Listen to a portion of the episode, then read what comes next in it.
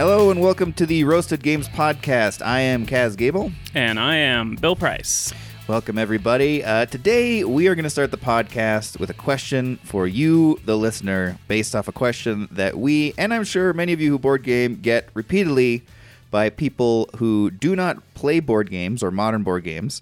And uh, when they ask you what it is like or what modern board games are like, when you tell them, this is a hobby I do, and you say they you say board games and they say probably what do they say bill They say, "Oh, like Monopoly," and you say no nothing like Monopoly, and they go, "What?" Um, so like sorry or like really advanced, like Risk. i got it it's boggle right Yeah.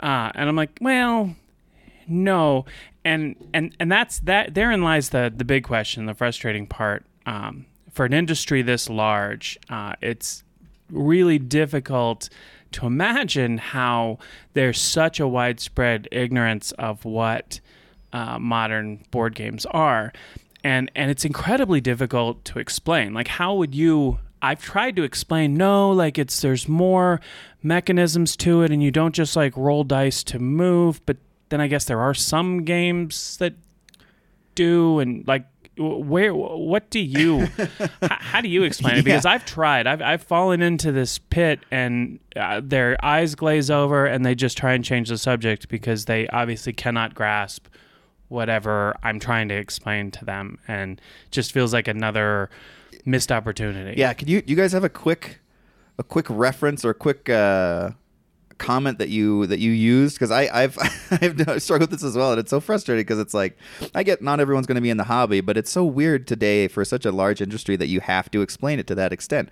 Like um it's like because i've I've, I've several times inadvertently been like, "Oh, Monopoly, no, that's a terrible game," and then gone on to try to explain something, and that's like, but a lot of people have fond memories from Monopoly as Right. childhood, and You've so I don't want to be their whole childhood. disparaging, you know.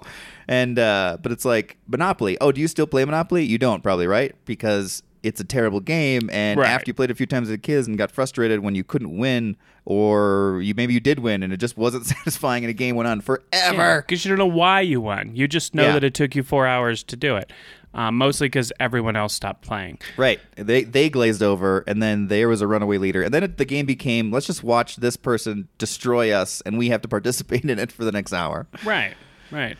Um, my, I, and I can't explain it, but I you do usually if somebody shows even the remotest interest, or they're like, "Oh, yeah, I like board games. Like I really like Sorry and Life and things like that," and I'd be like, "Okay, well, maybe if I can get you to sit down and play something."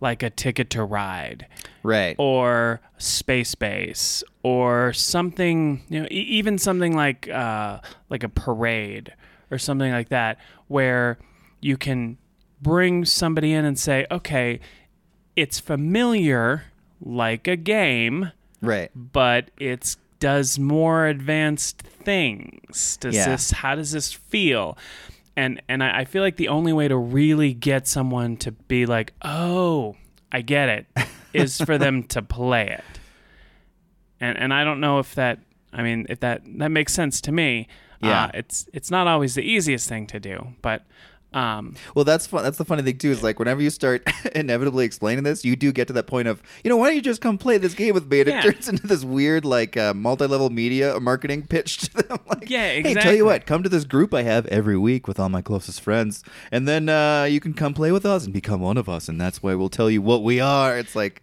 one of us, one of us. yeah, But come it- hang out with the rest of us at amway i Yeah, mean i mean yeah. game group yeah But you really do. I mean, it's it's you want to show people that game uh, or that experience and just be like, no, no, no. You trust me. If you have any interest in, I don't know, things that are fun, you there's let's play a game, a quick game of Parade, or even like a longer game. Catan still holds up as an amazing intro game to people that don't understand what games are. It's obviously It a- does, yeah. Obviously, you have to have the time to play it, but it is still hits a lot of the marks of it picks up kind of on similar strategic viewpoints from older kids games but of course does them way better and in a much more fun experience Yeah, it's got that random piece because of the die. Yeah, you get to roll dice. The resources, so you, you get to roll die. That's familiar.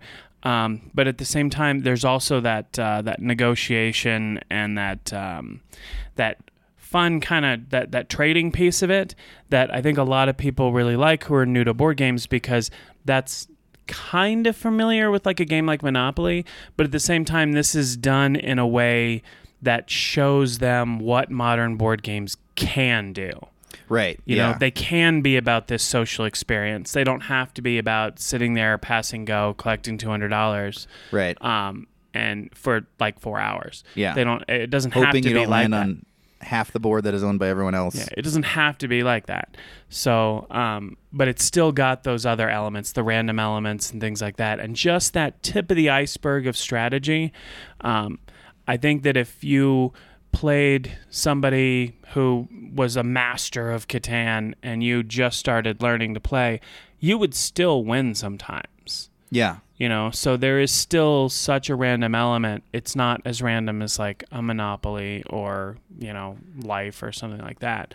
Um, but it's still it's got those familiar elements. And i think that that's a good way to kind of get people to advance. I i would love for us to do sometime a top five uh, gateway games. Oh, that'd be fun. yeah, because I, I and, and I want us to leave out like the big ones. Like we'll come up with like Catan Yeah, and Ticket to Ride are, Yeah. are, are out the door. If Yeah, you clearly those are good. So yeah, if you don't those are have choices. those, then then what are kind of your your other sort of suboptimal but still but those great are big choices? games, and so yeah, there's a lot of other options that Yeah. fill another uh, gap for um, of size or gameplay. Yeah, that'd be a fun list to do. Yeah, agree. But um, we would love to hear your thoughts on uh, on Twitter at um, eavesdrop.com. Search for Roasted Games. There's a feedback there. Uh, also, join in on the uh, the Facebook page. Uh, would love to know how you explain your hobby to people who are unfamiliar with it. Because Right. I've struggled with that for so long, and it, it gets so frustrating that you just you can't. It, it happened the other night at, at game group. Somebody brought somebody, and um, he was telling me sitting there while we were waiting for her to show up, and he says, "Yeah, I'm a little nervous because when I told her, hey, yeah, board game group, you know, you should come,' and she goes, oh, like Monopoly,' and he's like." "Mm," And he kind of puts his, his head in his hands and he's like, you know, I, I, I didn't really know what to say and I, I get it. Uh, it, it. It's almost unfair because if I say I'm going to my friend's house to play video games, nobody says, "Oh, Like, Minesweeper, right? like Pong." no, nobody says that. Uh, Tetris? No, they they know what you mean when you mean modern video games. You're probably going over to play, you know. Uh, Modern Warfare or Battlefield 4 or whichever one's out now. Uh, you can tell I'm not a video game player, but, but I know of them, and nobody needs to explain what a modern video game is to me. So uh, we would love to hear your opinions uh, and and how you approach this because that is a conundrum. Yeah, or ups and downs of your explaining uh, adventures. Because, like I said, I've I've accidentally really offended people who have deep love for Monopoly and Yeah. probably uh, lengthened the time that they would have come to play with me by saying like Monopoly, that's a pile of garbage. I would never play a Monopoly. But you should really come and play games with us though, because we really like games Because and we're, we're, not very friendly snobbish. people. Yeah, we're not snobbish at all. We just hate everything hate you hate, game. everything you like. Yeah, It's also the game that never dies. It's so bad, but just won't die. Like there's um, because they keep putting out new ones. Well, there's one company now that m- they. Uh, oh, what else did they do? I think they did. I think they did the thing.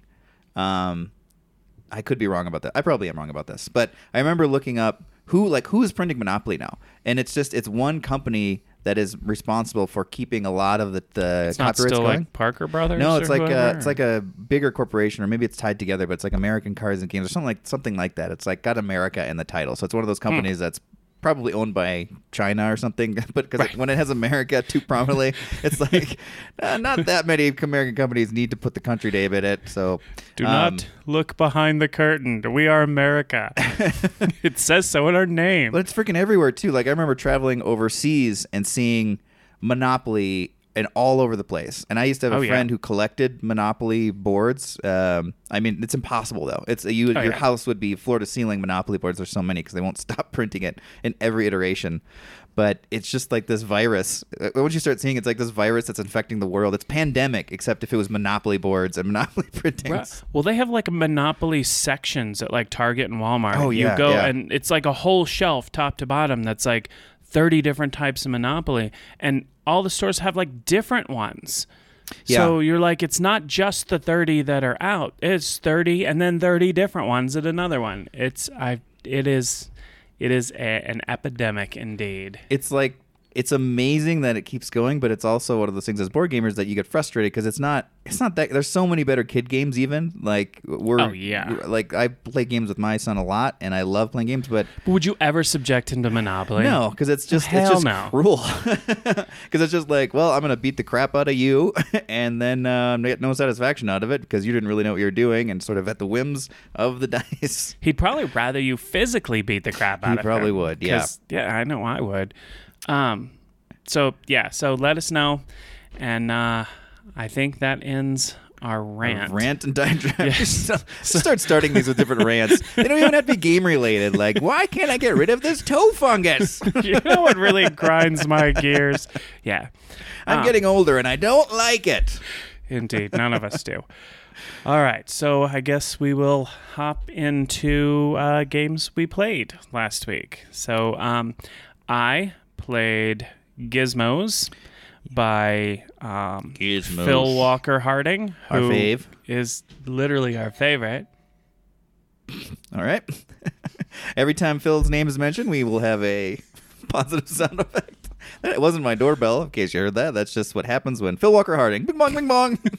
Phil Walker Harding. he is. He is. Our Although that is what goes on in our heads every time we mention Phil because we love him and he's becoming our favorite. Yes.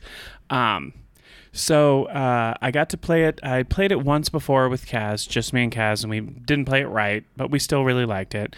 Um, described it as a uh, little more advanced Splendor. Like if Splendor's a five, this is a six. Um, not on the honey roasted scale or anything, just on the complexity scale. I know no one would ever rate uh, no one would ever give a five of complexity to Splendor, but let's just for the sake of argument. Um, so it's a step up.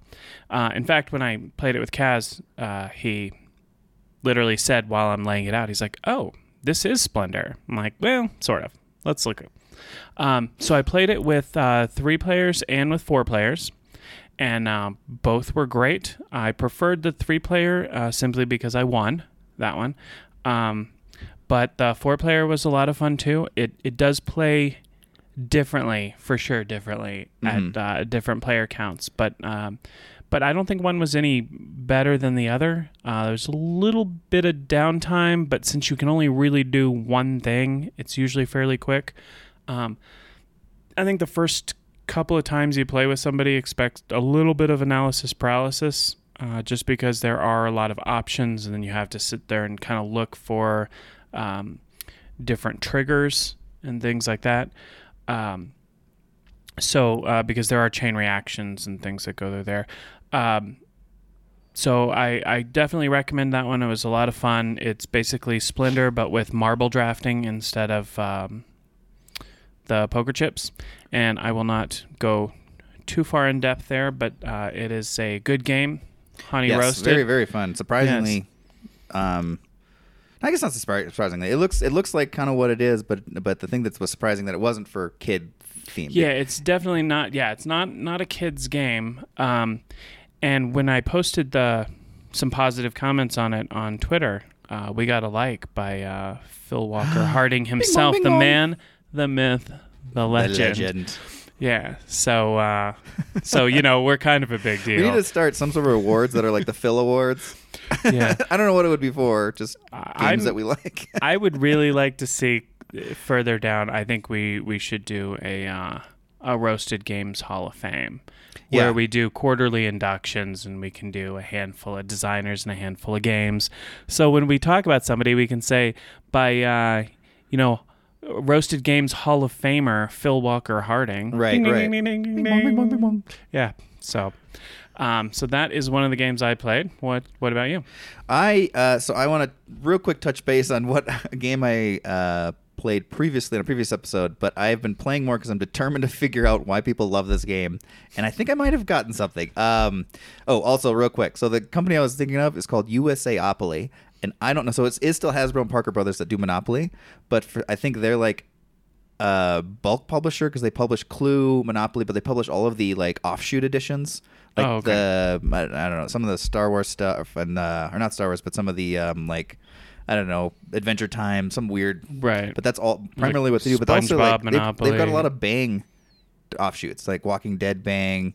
So they do. Huh. I don't know. They contract in weird ways to publish existing games, but with um, different themes. different themes. Yeah. so anyway, side note. But um, I have been playing a little bit more of uh, the Lost Expedition. I've been playing it solo, and I got a little obsessed with it this week. And I wrote out, I took a a, a notebook because I was like, why do I feel like I don't get what I'm supposed to be doing here? And I took a notebook and I wrote down, um, there's six items that you that are either positive or negative. You either gain them or you have to spend them to do stuff. And each card has variabilities of how they pop up and how many times they pop up on a card is always different. There can be one or two or however many. But um, so anyway, I wrote this all out on a spreadsheet as like a reference sheet just to be like because some games it's so obtuse on what the like how much life do I actually have? How is it possible for me to get life at all? And so I just wrote it down. It is not very much not very easy to get bullets. So be careful with your bullets. Don't just go willy-nilly spraying the jungle with gunfire. Uh, when you have to spend health, know that your chances are pretty good. You'll get some opportunities to get health. So anyway, I use this as a reference sheet and I've been playing a couple more games. I still have not won this game, but I have done better than I did before, and I'm enjoying it better than I before. And so, what I will say for the producers of this game, think about maybe having a reference sheet for people like me who don't want to play the game 50 times to figure out kind of what I'm supposed to be doing. Like I get frustrated with games like that that aren't obvious, especially games that are hard and survival based. I still have fun figuring out the puzzle when I kind of know the broad odds because there is luck involved. It's not always going to be that I'm going to get a windfall of life when I need it, even if the odds say I could. It's still difficult. I have to manage my resources, but anyway, that's my long, long I- rant about. I eh, for this is kind of a nerdy podcast, and that is That probably really, the uh, nerdiest sorry, thing Sorry that to hit you guys so early with that, but ever uh, been on it. It's been on my mind. I was just obsessed. Like it looks like a beautiful mind in my office upstairs, where I have like graphs and sheets, and this leads to that. And if I take this health, then what are the odds? How is it better or worse to kill off one of my explorers for a benefit? Um, Have you considered that this just isn't a great game? I have, I have, but I'm determined it's me. It's me who is the problem, not the game. The Okay. secret's in the game. All right. Speaking of uh, obsession, this is totally off topic, but uh, right before we recorded, I was reading an article about how Nicolas Cage actually did go on a, a Holy Grail hunt by himself, not as an actor, but as a man, Nicolas Cage, who has a lot of money to spend. Huh. He literally tried to find it. Uh, that was kind of how I felt with this game, trying did to he find the Holy Grail. did he find it? Oh yeah, he found it. Yep. Oh, oh, He's- good. He's God now. Good. I'm surprised I didn't read something about that. Um, Uh, anyway, so I, I would say I I do actually because I, I mentioned before in the last time about this game is that I kept coming back to it. Like there's something about it that's engaging, and I, I, I even though I was like I don't really like this that much. Like it's okay, but it feels like too frustrating for me. But then I would keep like "Ah, I want I want to get back to it. I want to beat it because it's short, so it's not too long to get into and try. But having that reference really gave me a sense of what I could try to aim for or have an idea of what strategies I should I should engage with. So I have enjoyed it. I don't think for me personally it's my game. I'm not getting rid of it anytime soon, but um if you guys are having the same trouble, reach out to me. I will happily send you my manic scribblings. I have a slightly different path that I take with games that I play and don't really care for that much. Uh-huh.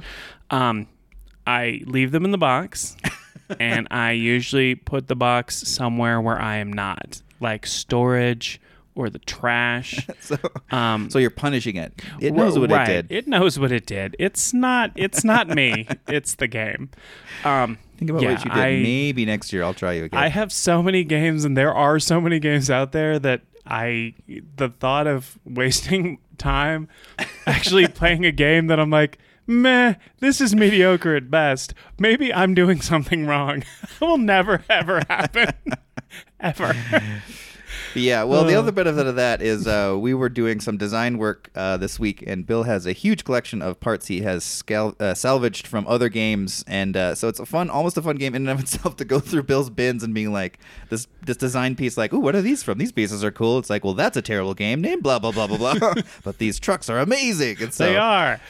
Yeah, the that's trucks another benefit. the trucks from bootleggers which actually isn't an awful game it's just i couldn't get anyone to play it with me and then uh, i have kids, obviously, Mm-hmm. um, that are grown up now, but when I've had this game forever, and uh, they would like go through my games and like pull shit out, and so it it was it's one of many games that I'm like, okay, I don't even know where all the pieces are, so I'm gonna salvage the stuff that I do have, and uh, meh, it, the game was uh, average at best, so. Uh, but the trucks are super cool. Yeah. Um, all right, so uh, we played as a group Yes. with Kaz at a full complement of players, uh, which is eight. So this game plays four to eight, and it is called Good Critters. It is a remake of a uh, old, older German game called Taschen, which is Deep Pockets. Which, uh, upon investigating that, it is um, about politicians who are raiding the treasury and dividing up the money between the corrupt politicians. And it's uh it's not so much it's not a social deduction game but it's a social game. I don't want to call it a party game because that to me Yeah, it's definitely gives it a, a weird connotation. Uh, but it kind of is a party game. Um, it's an i split you choose. So there's a boss and then everyone else are just regular old fuzzy critter uh, bad guys, and uh, we pull off these heists, and the boss splits up the loot, and there's uh, loot cards are drawn up to uh, two more than the player count. So, uh, say I'm the boss, and I would draw ten loot cards, and then I would divide these cards up amongst everyone, including myself. And so everybody then has these voting cards where they vote um, yes or no. And this is the simplistic version where they vote yes or no on whether they approve of this split or not. If they do, then they take that money into their own pockets. And uh, I draw 10 more cards. Um, if it's no, then the money stays out there and the boss moves to the next person who then takes draws a couple new cards and splits the loot out again uh, when then the voting happens again if the yes and no votes are tied then um, everybody keeps the money the way that it was split up but uh, the boss then moves to the next player so it um, there are other things you can do, like you can threaten people with your figure that lets you rob them, and then you can also guard against people robbing you, and then you can steal loot from each other and things like that. So it can get really chaotic and fun. Um, and with eight, it was exactly that. It was super chaotic, but super fun. Uh, I think at the very end, I don't think anyone knew. I think we knew who didn't win. Like there were a handful of people Right, that were right. like, okay, uh, they're not gonna win. not in contention. But we weren't sure. There were a couple people we thought uh, might have won that uh, that didn't. So it's uh, it, it's not one of those things where there's a real runaway leader problem or anything like that. It does really come down to the end, and uh, and I didn't think it was super long, but I think it can be longer uh, depending on uh, the negotiation phase because there is this phase where everyone's kind of telling each other, you know, you better vote yes, you better vote no, and I'm going to threaten you, and you know, things like this. So that it, it really depends on, uh, and we had pretty lengthy, um, pretty lengthy negotiation periods. So, um, but super fun game if you have a, a super high player count, uh, you know, eight players, eight people, and you don't want to split up four and four, or you know, it's towards the end of the night and you don't want to get a bigger game started. Really, really fun game. Uh, I highly recommend. it. I thought it was a lot of fun. I'm looking forward to playing it again. What'd you think? I also really liked it. It was, um, yeah, it had that um, similar feel to those big, big table, big player count games, and um, just a just a fun big table experience.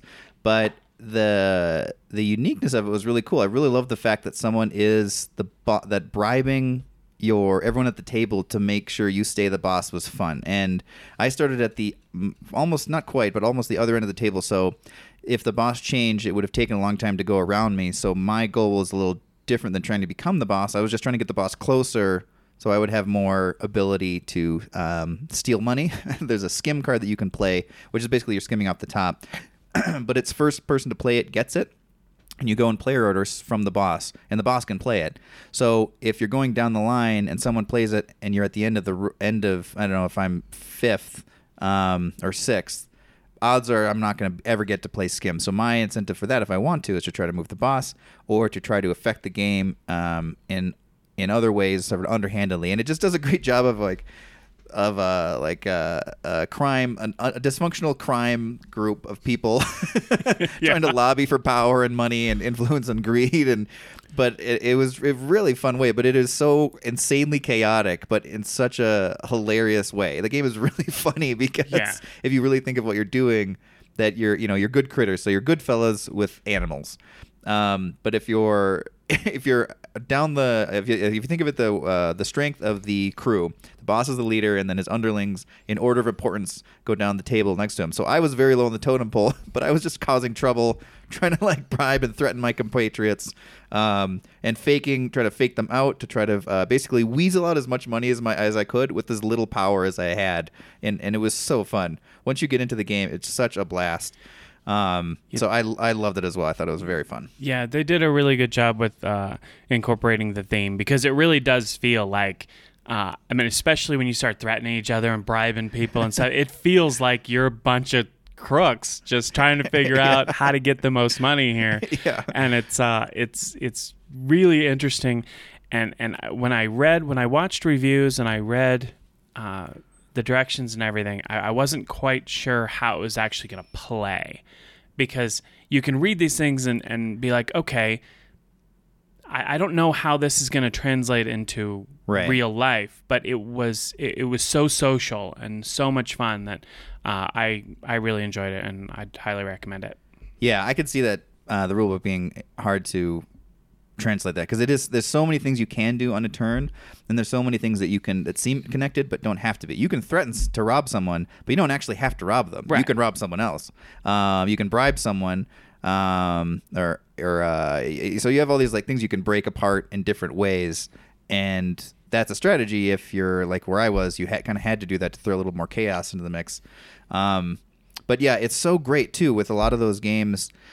they become. It was nice to have that those options to be uh, offensive. You can do something to someone who's more powerful than you, and they can't really ignore you. Like if I threaten to rob you, you have to they have to think for a second. Okay, is he really going to rob me, or do I just Right. think this pipsqueak is just barking Yeah, up a a lot of bluffing. and I will uh, ignore him and do whatever I really want to do, or do I waste my card defending my stash? Right. And that's such a fun oh, it was so fun. It was just so fun to play with that across the table. And as the dynamic, the other cool thing is as the first player moves, as the boss moves around the table, that dynamic shifts. So your strategy is adjusted slightly as it gets closer to you or farther away from you. Right. That was really interesting. That the feel of that made the game feel very alive and dynamic, and just lended it even even more to the theme. Yeah, I agree. We'll definitely be playing that again. Yeah. So check that one out. So yeah. Um, what else did we we played Deep Sea Adventure? Yeah, we played as a group uh, at the tail end of the game night uh, with everyone who was left. We had six people left, so we played that. I played it earlier in the night as well because I introduced it to a couple people, and then I did a run through of uh, the Mind as well, just because some other people hadn't played that. I'm still maintain that's an activity. I, I, don't disagree. I, I didn't I, I didn't love the mind. Um, I I tried. Uh, it, I I- understand where the game is now. Uh, yeah, I understand that there is some game in it. Uh, I would personally rather spend my time doing other games. Um, but the the mind the, the mind sort of fell flat for me. Uh, Deep Sea Adventure, uh, I Yeah, entered into. around. I had only ever played it with Kaz two player, and it's fine as a two player game. Uh, but I didn't. I I sort of felt like there wasn't a lot of difference from game to game, and I sort of felt like you're kind of sort of trying to do the same thing over and over, but sort of in vain. And um, when they wanted to play it uh, with a full player count, which is what 6 Mhm. um, I was like, eh, I don't love Deep Sea Adventure, but like, all right, well, play it anyway. So I'm like, okay, I'll play it, and uh, and it really surprised me at a higher player count. I really, really enjoyed it. It uh, it added a lot of different dynamics as far as being able to um, try and use up oxygen really quick to to get everyone else stuck. um, shorten the path for next time. Uh, to you know the option of you know running down real quick, jumping over everybody, grabbing the first thing and running back.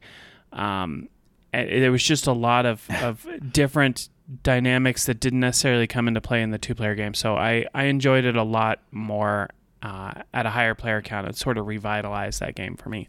Yeah, I, I had never played it for, with six either. I I do like the game, but um, it was fun to see how it shifted drastically, and I think it, it really does shine at six because there's so many more so many more things moving, obviously, but um, and then it feels more little more exciting because when you you can't occupy the same space as another player, so when you're counting down the path that everyone's counting down, you leapfrog everybody. And so if you're I don't know, let's just say you're last and there's five other people in front of you kind of in a row, your first move immediately jumps five spots.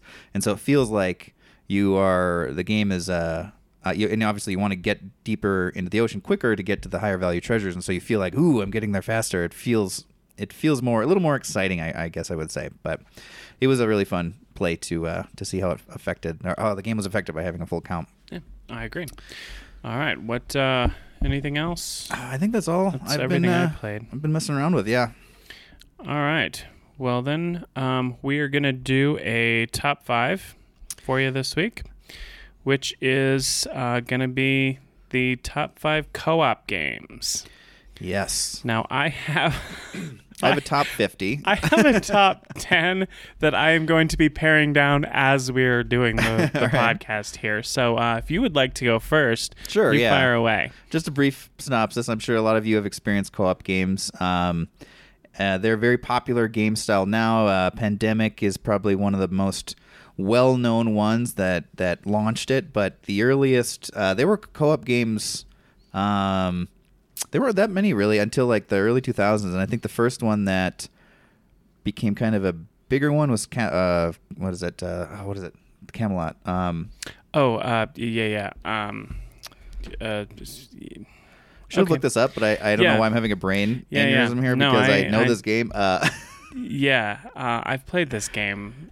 look it up. Um, I'm gonna edit all this out. Shadows over Camelot. there we Shadows go. over Camelot, yes. Yeah, so Shadows over Camelot came out in 2005, and then um, that was kind of the first. I think the the first one that really did co-op really well, and also it, di- had the distinction of also being, I think, the first traitor mechanism. yeah, I was going to say, I think it's pretty well known for its traitor mechanism, which I, I don't recall being in anything else. There's nothing like that in Pandemic or anything. Um, but Else. anyway, so it's it's not it's not a it's uh, it's not that old, it's not that new of a, a mechanism. But anyway, there's a long-winded explanation to say co-op is basically you're working together and to uh, towards a t- common goal. Um, and I really love co-op games. Uh, some people prefer the head-to-head competition. I like that, but I feel that a lot of game themes lend themselves specifically to co-op gameplay, and so it's nice to be able to feel that you're all in it together, and you each have a distinct ability or skill, and you've got to figure out how to uh, contribute that to the group, but also feel like you're getting enough autonomy to play the game yourself and enjoy it yourself. So, with that being said, my list starts off with a game, uh, and once again, mine are in no specific order. Uh, this is a game that I really enjoy, and I think it hits its theme very well. I've never played anything quite like it. That's Flashpoint Fire Rescue. Uh, Flashpoint Fire Rescue is a game where you are a group of firefighters and you have been called to a house fire. You have an individual ability. It's it's an action point game, so on that your turn you have a certain amount of action points that you can that you can do a multiple uh, of things with. But basically, you're going into the house. The fire's already started. There are there are points of interests, and those are little tokens that have a question mark on them. On the other side, they can be people that you need to rescue. Uh, can be pets that you need to rescue. There's a point of contention in this game where people say, "Why are pets the same value?" Like, I want to rescue the pets, but why do I lose the game if I the cat is still in there? and then they could also be blank, so you can go to a point of interest and find them, and uh, there's nothing there, so you you wasted kind of time going after it. So it's it's why I like this game is it does a really, really, really good job, I think, of simulating the chaos of fire because each turn the fire spreads in some ways and it can have these compounding actions where if there's a hot spot that pops up or a fire that um, that pops up, there are areas already fire, it will have a chain reaction where the fire expands rapidly, or it can pop up and there can be a hot spot in some far flung corner of the house, just because that's how fire works. It can travel under the house and pop up somewhere unexpected. And so you have to kind of manage the fire, keep it in check while you're trying to rescue people. And also, you can do cool fireman things by like taking your axe and just busting through a wall if you don't want to find a door, if you're just sick of it. But the more damage this house has, the more structural damage the house has, the more dangerous it can be that it could potentially just collapse. If there's a certain amount of damage cubes that are in the game, and if they're all gone, the house is too unstable and it will collapse and you have lost the game. If the fire destroys the house, you've lost the game. If any a certain amount of uh, people have perished, you have lost the game. So there's kind of a severe theme in this game, but it is all designed in a very light-hearted way. It's not uh, it's not cartoony, but it's not like people are dying here either. It's very uh, it feels very approachable. There are a lot of ways to play this game. There's a family version. There are multiple difficulty levels, and so I just like it because it's it's a fun game to play, and there's a lot of ways to play it depending on how intensive an experience you want. All right. Um, yeah, I have not played it, but I thought I owned it at one point, and so I own an expansion for it because um, I'm like, oh, the expansion's cheap, and I got it and realized that I didn't actually own the game. So, uh, what do you know? Uh, but I've heard good things. So yeah, I'll bring it. I have to bring it. Uh, one of these, one of the games in our two playlist for game night. Okay. Well, I have a um, first on my list here, or uh, fifth on my list, I guess. Uh, and this this one will not reflect an order of preference either, but this one actually goes along really well with uh, Flashpoint, uh, and that's Police Precinct, which ah. came out in 2013. Uh, it's for one to six players, and it actually uh, one of its things that it talks about is uh, that it was kind of uh, designed with. Um, it, it, with some some interaction by actual police detectives, and that they use this game um, to help train actual police. Uh, I don't know how true that is and how much they use this, but uh, it is a very cool game. It's a co-op. You are all police officers in a rough and tumble city, and there is a serial killer on the loose and you are trying to go to different places and interview different people, um, which allows you to draw different cards from different decks, which give you different clues. And um, in the meantime, you're dealing with uh, crime that continues to rise, that you have to either let the crime go up while you go get clues on the serial killer, or you take care of that crime and the serial killer gets farther away. So there's a nice little balance there as far as um, that goes, taking care of day to day business. Gangs show up. Um, it's it's a lot of fun. It's uh, it can be pretty challenging, especially because it, it does let you adjust the difficulty a little bit. So um, I've played it a few times. I think I've won it. Uh, I think I've lost once, but won the other two or three times. So um, it's not super super difficult, but it is it is goes right down to the wire, and it's always uh, a lot of fun when you win. And so it's kind of a and it, it's has sort of that element of realism to it that uh, I imagine Flashpoint does too, where you're like, well, this is like a thing in real life. You know, I'm not fighting aliens or superpowered guys. I'm yeah. You know, this is actually a thing that happened. So, um, but it's it's a pretty cool game. I, I like it a lot, and it is on my list of top five co-op games. Cool. All right, I have the next one. I will jump into is uh, Mysterium. Uh, Mysterium is uh, mostly co-op, but there is a one, not a one v all. You are are cooperatively doing everything, but there's a one player who takes on a different role than all the other players. The premise of Mysterium is that there is a uh, one player is a murder victim, and um, they are a ghost, and you are all mediums. The other players are all mediums, and you are trying to solve their mis- the mystery of what happened to them. Um, the ghost can help you, but the ghost cannot uh, talk to you. They communicate through cards uh, and clues that they give through cards, and uh, and the mediums have to uh, take those those pieces of information and um, and look at their own hand of cards and figure out what what they're trying to communicate, and then make guesses and play them down. So it's this very interesting feel of a game where the mediums are all discussing and chatting and it's very it's, it's lively but it, it does feel very ethereal and uh, the art is it's it's similar to Dixit in the art is just kind of bizarre and weird, um, but very uh, airy and mysterious. So I really like Mysterium mainly because it's different than a lot of other co-op games in feel, but it's very satisfying in the fact that you are cooperatively kind of working together, but you are individually trying to solve the murder. Um, uh, as well because you, you progress to you uh, figure out certain things at certain times and if you're if you're having trouble with the I think it's the location you don't get uh, to the next area where you reveal like um, who did it or, or how they did it so you are cooperatively figuring out but at the same time you are individually trying to get points so it's just a great game that's different than a lot of other games and uh, I love playing it when I'm in the mood for kind of a um, a unique experience.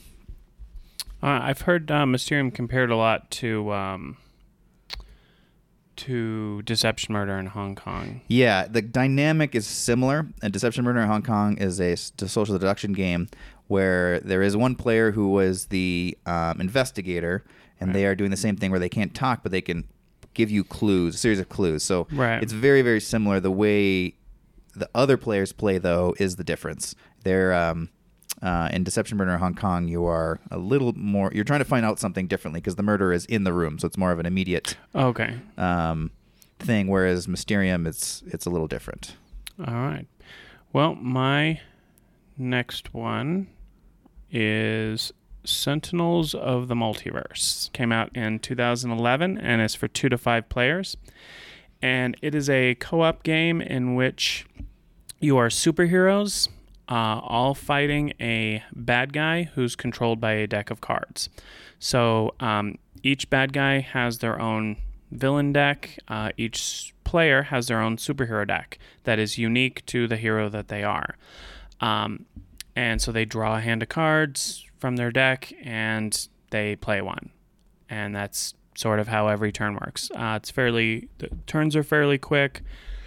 So there's not a lot of analysis paralysis. One of the things I really like about uh, this game is that it, it does kind of mitigate some of the quarterbacking that you can see in a lot of other games, uh, other co-op games specifically, because you're not everybody doesn't have as pure defined a role. It's not like you are the healer and I am the brute.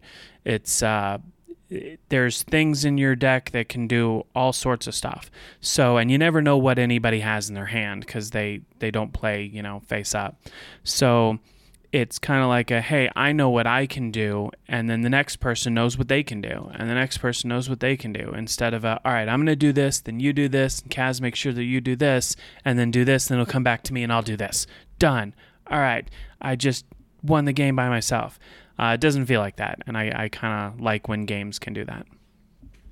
Yeah, I like this game a lot too. I'm going to talk about a similar one, uh, which is one of my favorite games overall. Later on, I, I could just jump I to it right now, but uh, but I think uh, uh, why not? Why not? Why why allude to a future? Let's just get into it. Uh, I'll just jump into one of mine, which is Aeon's End, which has a similar. Um, uh, play style to Sentinels, but I do like both. I actually feel like they're distinct enough that you could have both and enjoy both. Me personally, I prefer playing Aeon's End. Not, not say prefer, because I've never had a point where I've had to decide between the two. I just like Aeon's End, uh, or I find myself playing Aeon's End more, partly because I own it, so that's usually a big big reason. But um, it's a little, it's only it's slightly more customizable as a game to play. Uh, Sentinels is great, and Sentinels is really fun to choose a hero and their deck and their distinct powers and how they inter interplay. Aeon's End has that as well. The difference really is that Aeon's End has a market that is available that you can customize or change in any way you want to affect how the overall characters are um, building their deck. So there's a deck building aspect of it of it that I that I enjoy. But they're both really great games. Aeon's End as well, I think does a good job of getting rid of quarterbacking and the fact that you have this one ability that is um, kind of like if your contribution to the group, like let's I play the healer a lot because I intro the game a lot, and you it's a hard game, so you usually want a healer. But I also still am able to uh, become a spellcaster if I want to and cast fighting spells, or I can become a support character and just double down on that and do cards that boost and buff other characters. So, based on how you've built the market, and there's a lot of variability there, you can have a lot of options to play your character the way you want to, while still at the same time fitting the role that you uh, need to as a group uh, contributor. So the other good thing about it is, as just like Sentinels, it has several like bad guys in the base game, and they all play differently. So you have to Yeah. appro- approach them differently. So in that way, they're they're very similar in a, in a really good way, in that you have. Uh, a different game feel each time you play because each bad guy is going to have a drastically different way that it's going to fight you. Yeah, and I don't know uh, how many expansions Aeon's End has, but I know Sentinels has just a ton of them. There, there's a million different expansions for Sentinels. Yeah. Uh, so it can see it seems to if if you have the time and money to put into it, it can definitely be um, extremely replayable. So Yeah, Aeon's End has a fair amount. Um, I think there's, geez, uh, I'm always I'm always wrong when I try to guess about stuff like this, but I think there's there's at least six, and I think Oh, there's wow. around because it's become it's become it's it's sort of like hiddenly popular. There's a there's a core group of players in uh, worldwide who really like this game and support it, and so they just did a legacy version. Um, they just did a reboot kind of of the base game semi recently, and um, so yeah, there's there's a lot of playability if you want to get deep into the Aeon's End world as well, and uh, I would suggest checking it out because I I really enjoy this game, and I yeah, I've, I've played it once. I, I enjoyed it. I, I liked it a lot. So it did remind me a lot of Sentinels. yeah so. very there's a lot of similarities. Okay, right. back to you. So my top three, oddly enough, and I'm not sure how it ended up this way, are all horror games. Ooh. So um, I am going to pick for my number three uh, the Umbrella of Arkham Horror. So I'm going to call this the board game third edition and the living card game because I kind of put them sort of in the same grouping depending on how many players you have Sure. to play with and how much time you have. Um, they're both a co-op experience and they're both very similar in mechanisms and in feel and in story. Yeah. Um, it just sort of depends on what you have and what you've put your money into. Um, Arkham Horror, the board game, is a much larger uh, production, Yes. but uh, you will spend a lot less money on it True. than you will on the living card game. So, um, those uh, I, I really like them. I like because you can solo both of them, uh, and they're so themey and just dripping with story, and it's they're just creepy and it's uh, it's a fun co-op experience. It can uh, I think that it is it is exceptionally both of them are exceptionally prone to quarterbacking. So be careful who you play them with. If you have an alpha gamer in the group, um, this may not be the game to play with them uh, because they this definitely has the ability because the characters can become so specialized.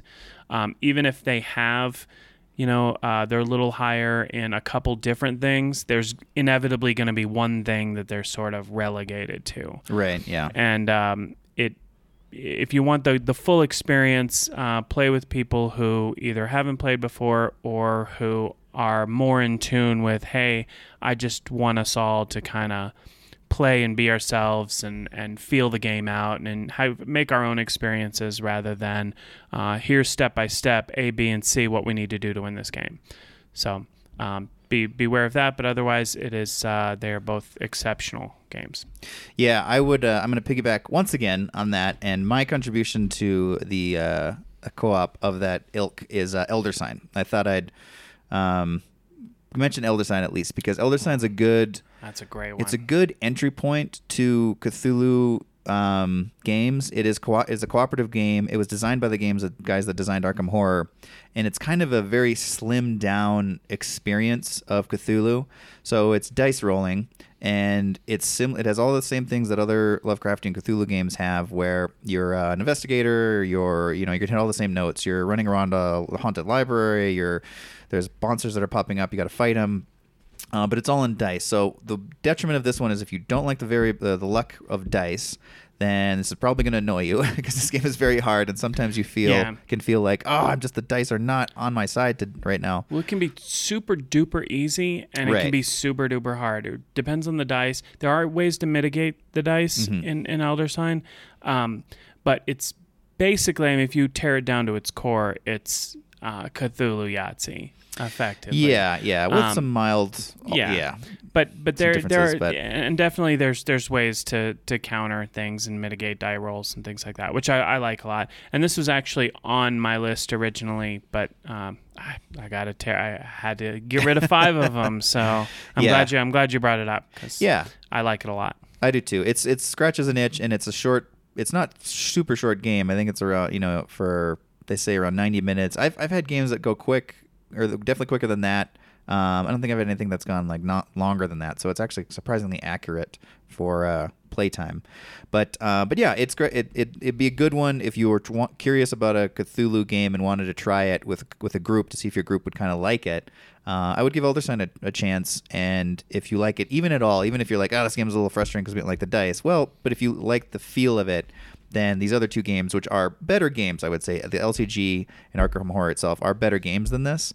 So, but they're just a lot longer and more in depth. This is a, a good little test uh, for you guys to check out, and I would definitely even try it, even if you're not uh, want to play those games. It's a good game. yeah, I, I see Elder Sign as, as a Cthulhu light. It's Yeah. it's the the Arkham Files games from from Fantasy Flight, but it is it, it is lighter. It's uh, it's easier to get into. It's quicker.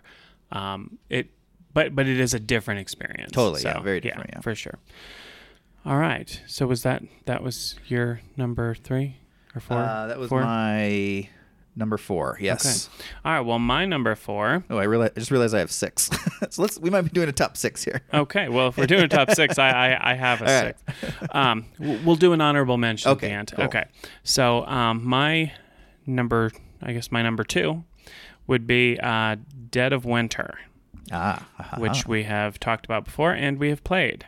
It is a co-op game with uh, about zombies and the zombie apocalypse, and you are survivors, and you're that's all you're really trying to do is survive. You're um, it's bleak, it's dark, um, but you're all working together, and if played under the right circumstances with the right people, can absolutely be a a chilling experience and a, a bonding experience and just a fun one of those uh, experience games you know rather than you know i'm just rolling dice and i'm just you're you're you're bonding with each other and it's uh, you're going through this experience together. And i really like that. There is a potential for a traitor mechanism which i like. It, it adds that extra edge to it. When you when you think about it if you actually do the odds chances are better that you don't have a traitor than you do but you always suspect that you do. And i find oddly enough that more often than not you do. Yeah. even though you shouldn't but you you do. Um so there, there's always that that in the back of everybody's mind you know as they work together is can you really really be trusted? And i i think uh this is a game that that does that and it doesn't force it. Um i i, I really enjoy the way that it it works and uh, i'm looking forward to playing it again I yeah, I've only played this the one time when you were um, introing it to us, and I really really enjoyed it. So I would lo- also love to play it again. I, I love I love the fact that there may or may not be a traitor, uh, but like you're saying, that feel, this hovering, there's always hovering, and Yeah. and so and there's a lot of hard decisions you've got to make in this game. So it's not always clear if you're just being an inept. You're making a decision based on your own personal goals, which may not necessarily contribute to the greater good, but that doesn't necessarily mean you're the traitor. Um, so there's a lot of shade being thrown on a lot of areas of the game, or a lot of confusion being thrown into the game about exactly what's going on and what are you doing and why are you doing that. And I really enjoyed the experience a lot, so I, I would recommend that game as well. all right Okay, let's see. Um, so I uh, I think I'll throw in the inevitable one that I was going to mention, and I'll do my honorable mention after that. Uh, my my fifth is of course Pandemic, uh, which is going to be I think, uh, and it may, it's hard not to have this game in any of these co-op lists. Pandemic really was a bl- uh, exploded uh, as one of the best co-op games ever in, in its time when it first came out and still remains very relevant as a good co-op experience. There are many expansions, many alternate pandemic versions. Um, there are two legacy games that are out that are great. I have not played either of them, but I own both of them. I recently bought the first one. I didn't tell Bill this yet, but I found a really good deal and I Oh. got it. so I'm going to be playing that soon. Um, and it just it, it's it's a great feeling game. It's a unique theme, and it does it theme its themes well. As it's getting older, though, the base game at least is showing its age a little bit. It does lend itself to quarterbacking, and it lends it's because your ta- your uh, specific ability as a character is very specific, and there's not a lot of variety that you can uh, throw into your um, personal character to make it that much different than other players because outside of what you can do specifically, you're all pretty much doing the same thing uh, on the board. So that sounds like a detriment, and to a degree it is, but only because there are many, many games that have come out uh, especially in the last couple years, that have really tried to offset the quarterbacking problem with co-ops. But this pandemic came out before quarterbacking was even a term, and so Yeah. it uh, and it's something you can, if you're aware of the possibility of it happening, if you're running the game, you can be you can offset it to a large degree, uh, or prevent you know the urge of your own need to to, to direct players to do certain things. Uh, I like it at all player counts. My wife and I have actually played this two player, and I still think it plays great two player. You can um, throw. There's a lot of variability even in the base game. The there's different players, uh, types of players. You can choose your choose your player, so their ability. You can randomly select them to make it a more um, surprising game. You can choose the difficult level difficulty level to uh, adjust that. There's just a lot of variability, and uh, it still holds up quite well. Yes. Well, I was gonna mention my uh, my number one, but uh, I'd actually like to do my um, honorable mention here because it ties into pandemic. Okay. and it is a series of games that is uh, often referred to as Pandemic Light, uh, designed also by Matt Leacock, so same same designer as Pandemic, and that's the Forbidden Island, Forbidden Desert, yeah. Forbidden Sky. Um, they're all basically the same system. Um, they're effectively junior Pandemic. Sure. Uh, and so they do a lot of what Pandemic does, but on a smaller scale. Um, and they are they're very light games. Uh, they're a little light for me. Uh, I have uh, Forbidden Island and Forbidden Desert. I don't ever play Forbidden Island. I've played Forbidden Desert a couple times, but only because people have wanted to play it. Um, Oh, sure. I've never come out and been like, "We need to play Forbidden Desert."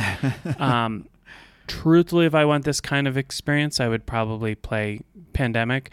But um, both of these games, Forbidden Island and Forbidden Desert, uh, are great gateway games uh, to get Yeah. people into what is a co-op. Um, Pandemic is a reasonable co-op game, but it is a little advanced for somebody like Tough. brand new They're both. Oh, um, yeah. to to the hobby. So uh, if somebody really liked, um, you know, I don't know, uh, Settlers of Catan, they'd probably be into Pandemic. Um, if they all they know is Monopoly and Sorry, I would start them out with Forbidden Island. Um, that is the simpler of the the bunch. Um, so that's that's my my honorable mention. Not necessarily because I think it's a phenomenal game, but because it ties into Pandemic. Um, it does what it does very well, and it's a great intro into co-ops in general. So, um, did you was Well, I will just double down on that. I Okay. uh, I own for I don't own Forbidden Island. I own Forbidden Desert. And the main reason I do own it is um, Forbidden Island plays four and Forbidden Desert plays five at the max. Um, I'm not sure about Forbidden Sky. I have not played that one. I've heard really great things about it, but I would just agree with that. I really like the one thing about these games, even though they do have a similar feel, like Bill was saying about Pandemic, they, their themes are really cool. Forbidden Island just is just a quirky, really cool theme where you're trying to get off this island or escape this island. Forbidden Desert is where you are explorers trapped in a desert, and the one thing I love about that game is it has this sandstorm that is moving around the board. Oh, Forbidden Islands five. Forbidden Skies Five? Oh, Skies five. Okay. Um, and that I so it's just the the mechanic or mechanism of that is really fun uh, to see the sandstorm physically moving around the board and changing the board. It will throw more sand in your way, and you've got to get rid of the sand so you can tr- trudge through the desert and explore and to find these uh, these components you need to find. So I, I just agree. I really like the game. Uh, there, there. It's a game that I don't get on the table a lot. But um, when I do, I, it always reminds me, uh, oh yeah, I love this game. This game's really great. So that just second on second on those. All right. Uh, my honorable mention is um, a game that um, surprised me because of how it balances a pretty, when you think about a very dark theme with a very light-hearted, um, f- that kind of light-hearted feel or uh, art style, and that is the Grizzled. Ooh. Uh, the Grizzled is a really great card game, community uh, co-op card game. It's two to five players, and it is the premise is that you are uh, a group of friends who are currently involved in World War One. You are frontline infantry soldiers in World War One, and all you are trying to do is survive the war, keep your spirits up, and get home. And that sounds it sounds depressing, and it is. But It- it is depressing. The whole game is depressing. The whole game, when you if you stop and think about everything, it's very depressive. But the gameplay is quick. It is superbly satisfying, and the sense of camaraderie. Like you can make like after battles, you can make uh, make one of your suffering characters a cup of tea and be like, "Chin up, son. You're doing great. We can get through this. We'll be home in no time." And so there's this sense of like English stiff upper lip to it, and I don't know if it's English or American, but uh, well, probably because you're making yourself a cup of tea, so it's probably English. But um, We but drink coffee here in America. yeah, gosh darn it, tea. What is that? Uh, so, but it's it's just it's just very well done. It's a satisfying game. It's got some really fun um, stages in the game.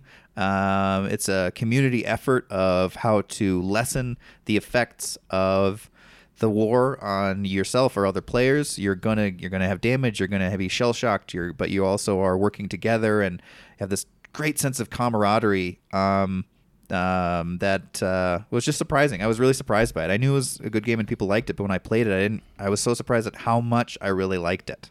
Yeah, it, it I enjoyed it a lot too. Uh, we played it um, a few times back, way back when Game Group kind of first started. Uh, we played it a handful of times. A guy brought it. That's the experience I have with it. Uh, we played it maybe two or three times, and I enjoyed it a lot. It's uh, it it is pretty depressing. Um, but but it is fun. It's it's a lot of fun. It's uh, a little. I thought it was a little tough to get a grasp on right off the bat. Yes. Like I wouldn't want to go around explaining it to new people. It's not because it's a really difficult game to get.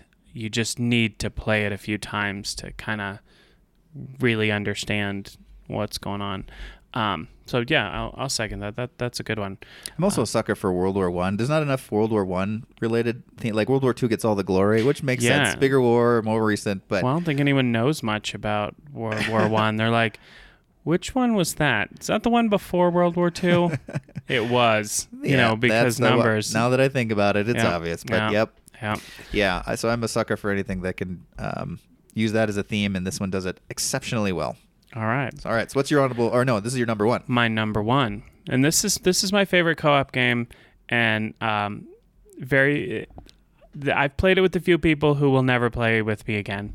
Um, It's Monopoly. No. it's Monopoly, uh, co-op Monopoly. Monopoly. God, what would Uh, that even be? No, it's uh, Zombicide. Oh, I've heard of, Uh, I am a, a stories of this. big fan of Zombicide. Um, there's a few player, players from Game Group who will no longer play with me.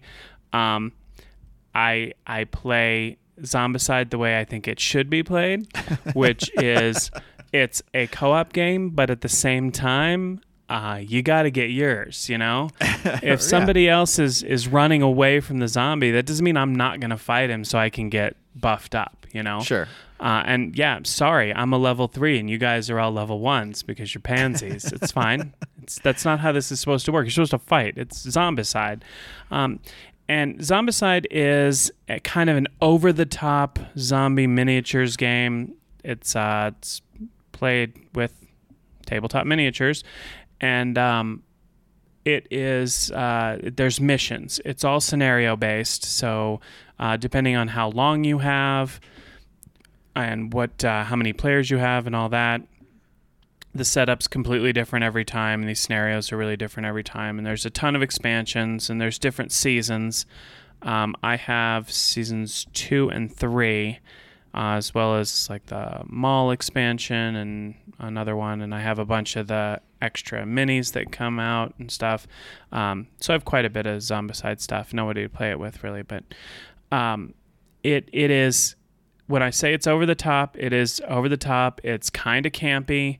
I mean, you have things like, you know, you're going after zombies with tile saws and, you know, you know, double chainsaws and barbed wire baseball bats and stuff. And um, it's kind of, you know, sort of almost cartoony and punk rock, sort of hardcore. Um, but it's got a real cool aesthetic to it. It's uh, it's got a it's really fun gameplay, uh, and and I just really, I really enjoy it um, for when I'm in the mood for a, a co-op miniatures game where I just want to go beat up on zombies. So. Yeah, I've never played it, but I've heard that it's just satisfying. That it's kind of, it's, I think it's like why I love Kemet so much is that it's just satisfying to like, I just want to fight some stuff, you know? Yeah, yeah. And when I played with these people, they were like, a lot of them were like, let's run away. And I'm like, no, let's fight because when we fight, then we go up in levels and then we we get stronger and then the zombies come out more. So like, and and that's what upset everyone else is when anyone in the group it goes up a level, the zombies get harder. So I Right. Oh, got okay. us up like three levels. We're fighting much harder zombies, and everyone slaughtered. else is at level one, and they're all getting beat up because they they didn't pony up when they were supposed to. and it's just it's like one of those things where I'm not gonna run away. The whole reason I'm playing this game is so I can kill zombies. You know, At some point, you stood up and just screamed, "You're all dead weight! Yeah, You're pretty all much. dead weight!" pretty much. So yeah, I, I like Zombicide a lot. It gets kind of a bad rap sometimes, um, especially because there's one rule in there that I do not play with uh, that they removed for uh, the Black Plague uh, version of it, which is medieval times. But um, that is uh, th- there used to be this rule. Well, there still is in the regular game, where if you shoot into uh, a square with zombies and a player, you automatically hit the player first, Oh, that's dumb. as opposed to there being a chance of hitting the player and a chance of hitting the zombie. Um, I play with I play the other way, so uh, it's much more satisfying for me that way, and uh, it's an easy fix. And that's usually everyone's complaint is that that one rule. So uh, just just house rule it, man. Just house rule it. Yeah, yeah, that's another tip. good, good one. Always play. If there's something that really ruins a game for you, just don't play that with that. the Yeah. designers, all designers, I think, want you to enjoy their game, and if they feel like something is hanging you up, just yeah, house rule it. Well, there's sometimes uh, if you watch like Tom Vasel's a lot of his reviews, um, he'll be like, you know, I really like this game except for like this one card, so I tore it up. Yeah. I'm like, oh, okay, Yeah, good for you, man. yeah. Kudos. I mean, right, right on. Don't don't play with that if it doesn't work out for your game group. If it does, then you know, leave it in there. So, Phil tears up every Machi Koro board he sees Every single one. whether or not he owns it. yep, it's uh, it's cost me a lot of He's money. been kicked out of targets, Oh, yeah, it's terrible. It's very expensive. just punching through them. yes. So You're uh, no space base. Well, that is that. That's true. Machi Koro will never be space based. Uh, so that is my list of co-op games, and that's your list of co-op games. and there are many, many, many more that we left off that we really, really enjoyed. Um, so you know, co-ops is co-op is such a great genre, um, and there's a lot of good ones. Um, so yeah, if you haven't, if you haven't, uh, I'm sure you have actually. No, it's hard to avoid co-op games these days because there's a lot of them. They just fit certain themes very well. Um, Yeah. You know, so uh, like like that firefighting game. There's not going to be a firefighting game where you're going to be like, it's only me, guys. You're competing to put out fire. sabotage your fellow firefighters to to, uh, to be be the best firefighter and and uh, forget yourselves, people who need saving. I have to be the best. Yeah, Um, you set other people's houses on fire so that you can put them out. setting side fires. Um, so yeah, it just lends itself to certain themes, and I think uh, it was such a big breakthrough because of that. Because there's some games that that it wouldn't make sense to be competitive with, and so the fact that you can still be an individual player and do it as a group feels so cool. Yeah, agreed. So Um, all right. Well, I just want to mention one thing before we're we're finished, um, and that was uh, Kaz and I did a design day yesterday. Yes. Kind of a fun roasted day. game design jam, as I like to call them. Yeah. Um, which is different than a design jelly because there's actual fruit in jam. That's true. um, yeah, it's a high. It's the top shelf, a little more expensive, Right. But better for you. Exactly. So um, we basically sat down with my gigantic box of prototyping material, and uh, we whipped out a prototype from zero. Like we sat down with kind of almost sort of an idea of We've sort been, yeah, of we've been what we talking wanted over to concepts do. the last several weeks, and Yeah. we finally we set some time aside to actually We had dedicate to the prototype. theme and we sat down and we're like okay here's a couple rando ideas and uh, we ended up putting together a prototype playing through a full game of it two player and walked away feeling exceptionally good about ourselves and really feeling proud of where this is headed uh, i posted a picture on instagram last week of, uh, of that and, and on twitter so if uh, if you're interested in kind of what that raw first iteration looked like, yeah, uh, then take a look at that. We're we're gonna play test it a little bit more, get a few more things in order, balance a little bit, and then uh, probably print up a better looking prototype. Um, and then we'll at that point we'll probably talk more about the theme and, and kind of what we're working on and that sort of stuff. But we don't we're sort of keeping it a little under wraps at the moment till we kind of have it a little tweaked a little more to where we want it. But uh, we are we are in the lab working Yes. it out. But yeah, check out. Uh, yeah, like Bill was saying, you can check out some of the updates we'll be posting, some of the pictures as we progress, and you can kind of see a little bit of how we are working on it, or our process, and um, the chaos of our process. And uh, but also, it's kind of fun to see a game and just almost inexplicable levels of development. Like it's very unclear what's happening Yeah. in these pictures, but it's but uh, you can kind of get a sense of uh, some of the things we're trying. Yeah, and I think in the fu- in future episodes, I'd like to talk about kind of some of the design decisions, you know, and Yeah. and and hey, here's what we want to achieve. How do we do this while sticking with the theme?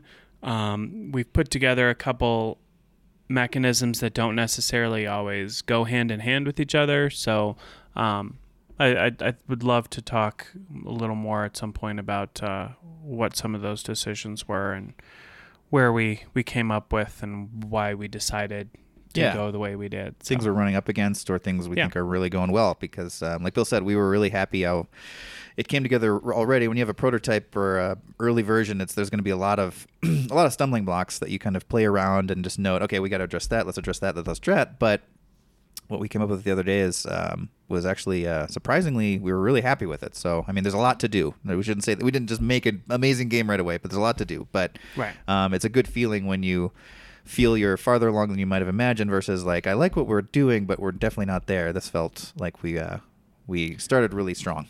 Absolutely. All right. Well, uh, get in touch with us. Uh, you know how Twitter, uh, Roasted Games One, and Instagram, uh, Facebook. Join the conversation, and uh, you can visit us also at uh, ease-drop.com. Uh, search for Roasted Games, and we are right there. That's us. All right, guys. Well, thank you for listening, and we will catch you next time. See ya.